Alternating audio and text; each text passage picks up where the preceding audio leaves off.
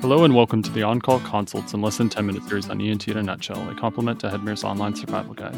I'm your host, Will Datar, and today we are joined by Dr. Karthik Balakrishnan, a fellowship trained pediatric otolaryngologist.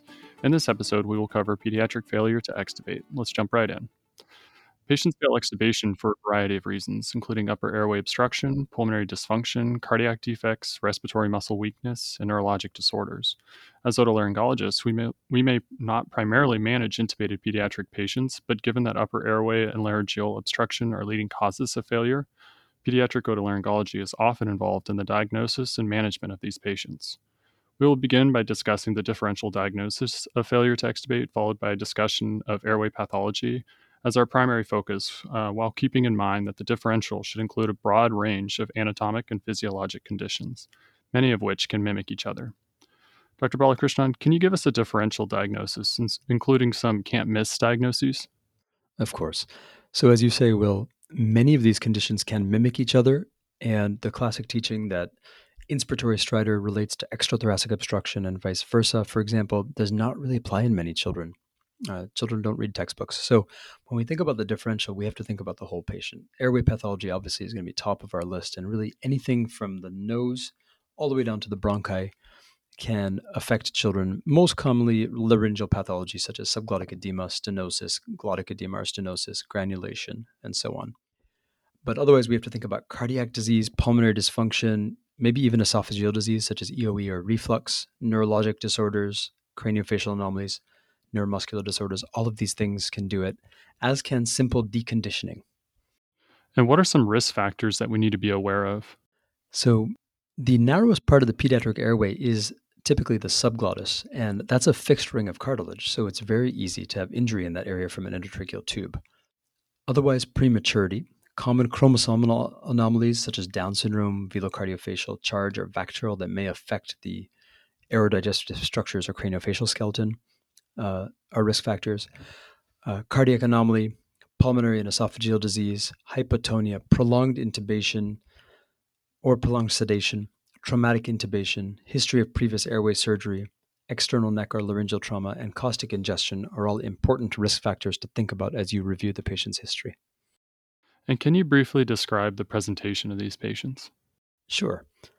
Overall, the presentation varies quite widely depending on the underlying reason that they are intubated from an otolaryngology perspective, it's really important to ask what happened when the child failed extubation. So you want to think about presenting symptoms like stridor or noisy breathing, increased work of breathing, hypercarbia, lack of cuff leak prior to extubation, concern for recurrent nerve injury, known airway anomalies, or perhaps that you've been consulted for tracheostomy. Newborns may present at, as immediate respiratory distress as, at birth and be intubated right away, and that may change your differential as well. And Patients who fail extubation in infancy or in older childhood are often intubated secondary to some other systemic disorder. And that can include all the things we've discussed, as well as infection, metabolic derangement, or other surgical procedures. So it really varies widely. So I know it's key to review the electronic records of these patients prior to these consults, but um, also independently to verify the history um, with family. Uh, what history do you focus on? Some key items include the date of the initial intubation, in other words, how long the tube's been in place, the reason for it, the size of tube used, and whether it was cuffed or uncuffed, and how many attempts were taken, and what the laryngeal exposure was like.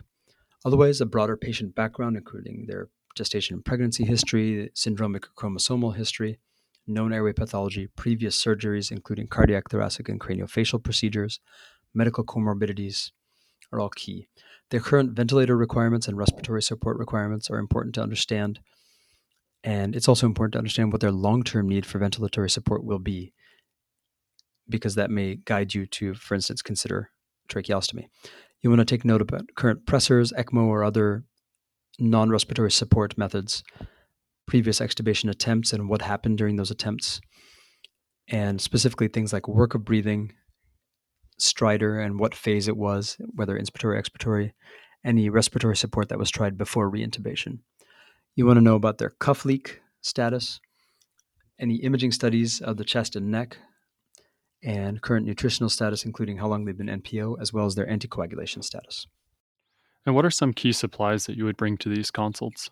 Really the same kind of thing you would use for any sort of airway assessment. So, so appropriate PPE for yourself and any other team members, including mask, eye protection, gloves, and gown, a headlight, a flexible laryngoscope with a monitor tower if you have that available. Uh, there are different sizes of flexible laryngoscopes, so you can choose based on the size of the patient. You may want to consider bringing some oxymetazoline or other nasal decongestant, and then a stethoscope. And can you describe the physical examination, um, which will obviously likely be of an intubated patient in these uh, consults? Sure. So, as you say, they're likely intubated. So, you want to note the size of the tube and whether it's nasal or oral and how deep it is. You want to know how much is in the cuff and whether cuff pressures are being tested. Otherwise, you want to look for craniofacial anomalies, size for age, and what the patient's weight is. You want to look for particularly the mandible and the oral cavity and the palate, but also the neck to see if there's any anomaly there. Uh, any evidence of trauma or surgical incisions in the chest or neck. Uh, current ventilator settings. Uh, and then if you're going to do a transnasal laryngoscopy, just be aware that secretions and tongue position in the ET tube itself may get in your way, but sometimes it is still possible to get a decent view of the glottis and supraglottis to assess those at least. And what diagnostic workup do you order? So it's pretty variable, honestly. Um, but if you're thinking about how to best assess the airway, sometimes a trip to the operating room for rigid or flexible airway endoscopy is going to be useful. That's also useful because you can intervene with dilation, injection, debridement, and so on. Uh, you may want to do that as part of a multidisciplinary aerodigestive evaluation with pulmonology and GI as well. Imaging can be very useful, uh, but it's not really clear which study is best because that's really tailored to the patient. But you want to think about possible explanations anywhere from the skull base to the diaphragm and beyond. So CT neck or chest, MR brain, sometimes a CTA of the chest can be useful, uh, really depending on the specifics of the patient. Uh, the other thing to think about is um, if there's any concern that there may be a phrenic nerve injury, then you want to think about diaphragm ultrasound with spontaneous respiration as well. And can you describe the general treatment approach? Sure. So, again, the first thing is trying to suss out why this child failed and what happened last time. That'll guide you. But generally, microlaryngoscopy and rigid bronchoscopy can be both diagnostic and therapeutic, depending on the problem. You know, a full discussion of what we might do there is outside the scope of this series. But in general, you need to first identify the level of pathology and then decide how to address it. And that can vary depending on the level of the airway that's involved, whether it's congenital or acquired, static or dynamic obstruction, and whether overall clinical status improvement is expected in the patient. Uh, for many systemic causes and for some severe localized causes, the final common pathway is tracheostomy. But that's a huge burden to families, both emotionally and financially and logistically.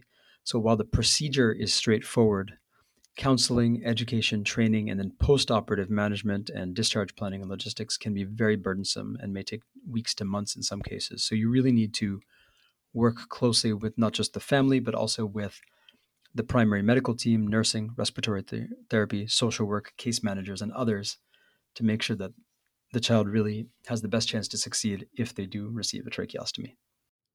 Thanks, Dr. Balakrishnan. So that concludes our episode on pediatric failure to extubate. Thanks for listening.